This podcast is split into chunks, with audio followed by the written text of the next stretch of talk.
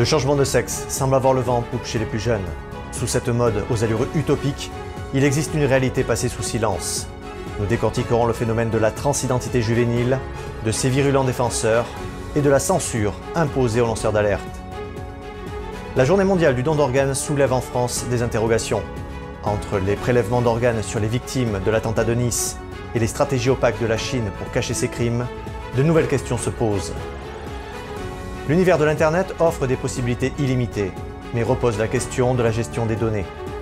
Leur utilisation et partage nécessitent une confidentialité accrue et mettent en exergue de nombreux défis qui restent à résoudre.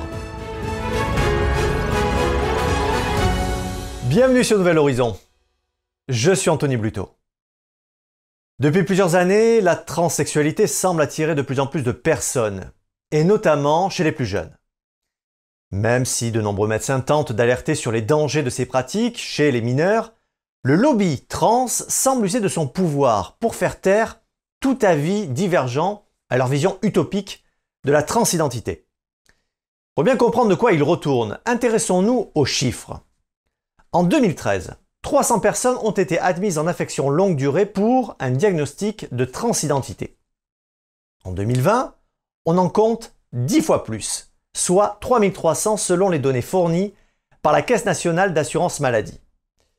Dorénavant, les frais liés à ces transitions seront pris en charge à 100% par leur mutuelle. Parmi ces transitionneurs, 70% avaient entre 18 et 35 ans, et près de 10% avaient moins de 18 ans. Pourtant, ces chiffres ne pourraient être que la pointe de l'iceberg. Observez plutôt ce qui se passe en Suède. En 2017, plus de 700 jeunes Suédois, entre 10 et 19 ans, ont été traités pour dysphorie de genre. Si peu de spécialistes remettent en question le choix d'un adulte quant à sa transidentité, beaucoup sont sceptiques lorsqu'il s'agit d'enfants et d'adolescents. Dans le documentaire suédois The Trans Train, la docteure Anne Vaer révèle des chiffres effarants. Dans le groupe d'adolescents qui ont transitionné dans l'établissement où elle travaille, presque 60% avaient une maladie mentale complexe. Symptômes de stress post-traumatique, troubles du spectre autistique ou encore dépression sévère. Une question se pose alors. Ces jeunes sont-ils à même de prendre une décision aussi importante pour leur futur? Tout en sachant que dès que la transition est entamée, un retour en arrière est impossible. Si leur voix est devenue grave, elle le restera pour toujours, de même pour la forme du visage. Madame Vaher précise aussi que dès qu'une adolescente commence à prendre de la testostérone, elle devient un patient à vie, ce qui fera les affaires des industries pharmaceutiques. Alors ces critiques peuvent-elles être taxées de transphobes? Eh bien pas le moins du monde. Pourquoi? Prenons l'exemple du psychothérapeute James Caspian pour illustrer notre propos. Activiste LGBT, M. Caspian a été administrateur d'une association caritative transgenre. En 2017, il a voulu mener une étude qui portait sur les personnes qui regrettaient leur transition. Quel ne fut pas son étonnement en voyant qu'il avait été bloqué par l'université où il travaillait. La raison était la peur d'être attaqué par la communauté trans, ce qui aurait pu nuire à l'image de l'université. Monsieur Caspian a déclaré au Daily Mail qu'il y avait un nombre croissant de jeunes qui regrettaient leur transition, en particulier les femmes. Avant d'ajouter que certaines d'entre elles avaient le sentiment d'avoir fait une erreur, mais qu'elles avaient été influencées par une sorte de mouvement social accéléré par Internet. Si le cas de M. Caspian est étonnant, il est loin d'être le seul à s'être attiré les foudres du lobby transsexuel. Enoch Burke, professeur dans une école catholique en Irlande, a été arrêté et traduit en justice. Son tort? Après avoir refusé d'utiliser le pronom Yel envers un élève transgenre, il a été suspendu de son école. Jugeant cette décision absurde et disproportionnée, il s'est présenté sur le campus à la rentrée. C'est là que quelques jours plus tard, il a été arrêté et emprisonné. Le professeur a expliqué que le transgendérisme était contraire à sa foi chrétienne. Si cette histoire vous paraît incroyable, sachez que ce n'est pas un cas isolé. En Grande-Bretagne, Kevin Lister, professeur de mathématiques, a été licencié pour avoir refusé d'appeler une de ses élèves par un pronom masculin, avant d'avoir la permission de ses parents. Selon le Daily Mail, M. Lister se sent victime d'une véritable chasse aux sorcières pour avoir contesté la dangereuse idéologie transgenre. Alors que la théorie du genre gagne en popularité auprès des jeunes, euh, de nombreux professionnels font part de leur inquiétude. D'ailleurs, une cinquantaine de psys, médecins, intellectuels français, ont publié une tribune dans l'Express pour dénoncer une emprise idéologique sur le corps de l'enfant. Ils ont aussi prédit que cette marchandisation du corps de l'enfant pourrait bien être un des plus grands scandales sanitaires et éthiques de notre époque. Chaque année, notre émission profite de la journée internationale du don d'organes pour faire le point sur les prélèvements d'organes forcés sur les prisonniers de conscience en Chine. Mais cette fois, en préparant le sujet, notre rédaction a été assez stupéfaite, je dois le dire, de devoir se poser des questions éthiques sur des agissements se déroulant au sein même de notre territoire. Je rappelle les faits. Le 10 octobre dernier s'est ouvert devant une cour d'assises spéciale à Paris une affaire peu commune les prélèvements d'organes faits sur les victimes de l'attentat de Nice. Après l'attaque terroriste du camion le 14 juillet 2016, lors des autopsies, les organes de 14 victimes ont été prélevés pour motif d'enquête et mis sous scellé. Les organes prélevés pour étude n'étaient pas destinés à servir de greffe, mais justifiés par protocole judiciaire. Or, il n'existe que trois critères valables pour justifier le prélèvement d'organes. Tout d'abord, établir les causes scientifiques du décès lorsqu'il n'est pas connu. Ensuite, établir les causes du décès s'il arrive par complication suite aux premiers soins. Et enfin, même chose, lors des décès de blessures par balle.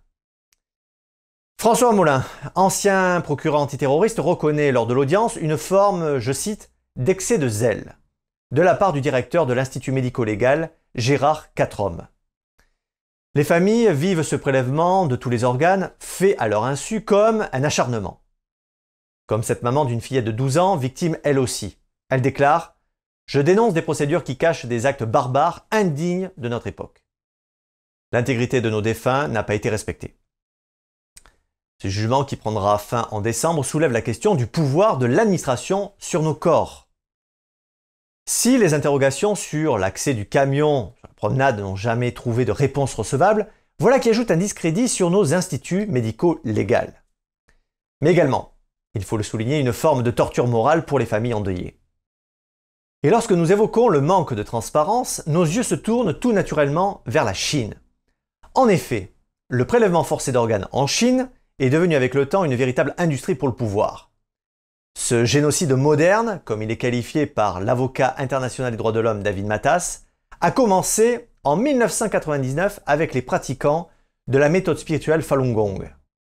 En 2015, Pékin a annoncé déjà la fin d'exécution de prisonniers pour leurs organes. Au fil du temps, la pratique des prélèvements d'organes forcés s'est trahie d'elle-même par les publications médicales vantant les prouesses chinoises. La rapidité des greffes, décrite avec la disponibilité de plusieurs organes compatibles, a fait collusion avec les témoignages des victimes. Maintenant, les yeux du monde entier se braquent sur une réelle machine à détruire les personnes indésirables. Déjà en 2021, 12 rapporteurs des Nations Unies, experts des droits de l'homme, ont déclaré être extrêmement alarmés par les informations selon lesquelles Pékin prélèverait des organes sur les minorités emprisonnées, notamment bien sûr les pratiquants de Falun Gong, les Ouïghours, les Tibétains et les chrétiens. De janvier à août, la campagne anticorruption de Xi Jinping a ordonné le nettoyage du système médical qui a licencié pour corruption des hauts responsables du corps médical. C'est un progrès très relatif. Pourquoi? Parce que l'inculpation ne concerne principalement que la corruption par l'argent et que les personnes arrêtées appartiennent toutes au camp rival de Jiang Zemin, le prédécesseur de Xi Jinping. Pour preuve que rien n'a changé, prenons le cas de Mu Jiangang, professeur à l'université de Langzhou. Le 8 avril dernier, il a été victime d'une crise cardiaque. Malgré la pause d'instinct par les médecins, la situation était toujours critique. Un peu moins d'un mois plus tard, soit le 6 mai, il est transféré à l'hôpital Union de Wuhan, où il reçoit une greffe 4 jours plus tard, après une brève attente sur la liste des demandeurs. Fin août, la Société internationale de transplantation cardiaque et pulmonaire, l'ISHLT, a déclaré qu'elle n'accepterait plus les articles de recherche sur les transplantations en provenance de Chine, afin de mettre un terme aux abus actuellement perpétrés par le régime communiste chinois. Plusieurs éléments portent à croire que nous avons à faire une lutte acharnée contre la dissidence, déborde jusqu'à l'étranger, comme l'illustre la collecte massive d'ADN tibétain de tous âges. comme dénoncé dans une enquête menée par l'ONG Safeguard Defenders. Une chasse à l'étranger s'est intensifiée. La Chine a établi des antennes de police dans une cinquantaine de bureaux sur cinq continents, dont, tenez-vous bien, trois sont à Paris. Les dirigeants des pays complices regardent ailleurs pendant que leurs citoyens réfugiés qui ont fui le totalitarisme de Pékin sont harcelés, menacés, voire enlevés et déportés. Chaque jour, nous partageons des informations, même sans avoir vraiment conscience. Pour tout type d'achat, nous n'hésitons pas à utiliser carte de fidélité, formulaire pour nos achats ou nos recherches sur Internet. Ces petites actions ont une incidence puisqu'elles laissent une empreinte numérique de votre passage sur le net. Ces mêmes informations seront partagées et vendues entre les entreprises et les réseaux publicitaires. Un chiffre est parlant, et il nous est amené par Google. Le géant de la tech affirme que 95% de la population européenne est connectée. Initialement fondé sur des valeurs démocratiques, le World Wide Web est devenu un outil à la puissance considérable, incontournable et omniprésent. Sauf que maintenir aujourd'hui une confidentialité relève du parcours du combattant. En effet, assurer la sécurité des données est loin d'être simple et anodin. En Europe, face à ce constat et à la menace sur notre vie privée, la Commission européenne a élaboré depuis fin 2020 une charte pour mieux faire connaître aux citoyens leurs droits fondamentaux et savoir à qui s'adresser lorsque ces derniers sont violés. À ce propos, Didier Reinders, commissaire à la justice de l'Union européenne, avait déclaré Notre mission est de veiller à la protection des droits fondamentaux dans notre quotidien, que nous interagissions en ligne ou hors ligne. Dans la foulée de cette charte, depuis mars 2022, un nouveau cadre transatlantique a été acté pour assurer de manière durable des flux de données et leur protection entre l'Union européenne et les États-Unis. Cet accord intervient au moment où la fragmentation du web crée des blocages importants à la libre circulation de l'information.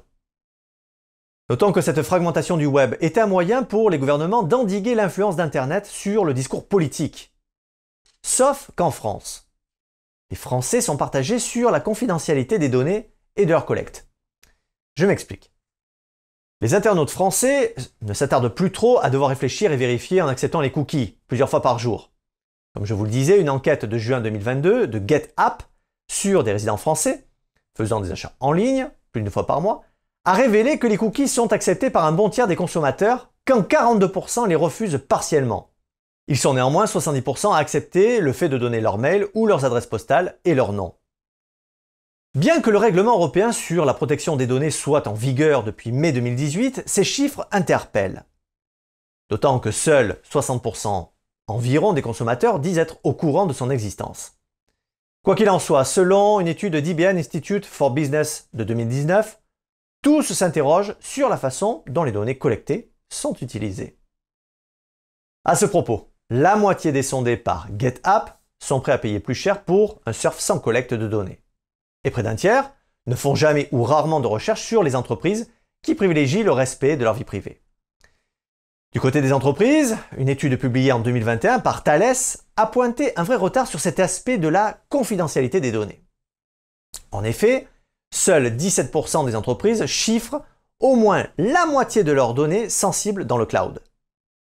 La conséquence, c'est que partout dans le monde, nous voyons émerger une demande et des attentes de plus en plus massives envers des services, soucieux de la vie privée. Déjà en 2020, une enquête de Transcend euh, le confirmait. Elle a révélé que 95% des Américains seraient prêts à passer par une entreprise qui donne la priorité à la vie privée et à la confidentialité des données. Sauf que bâtir un monde sans cookies tiers contraint à repenser la technologie sur laquelle repose une grande partie du système publicitaire des entreprises. Face à ce défi de la protection de la vie privée, des solutions et innovations émergent.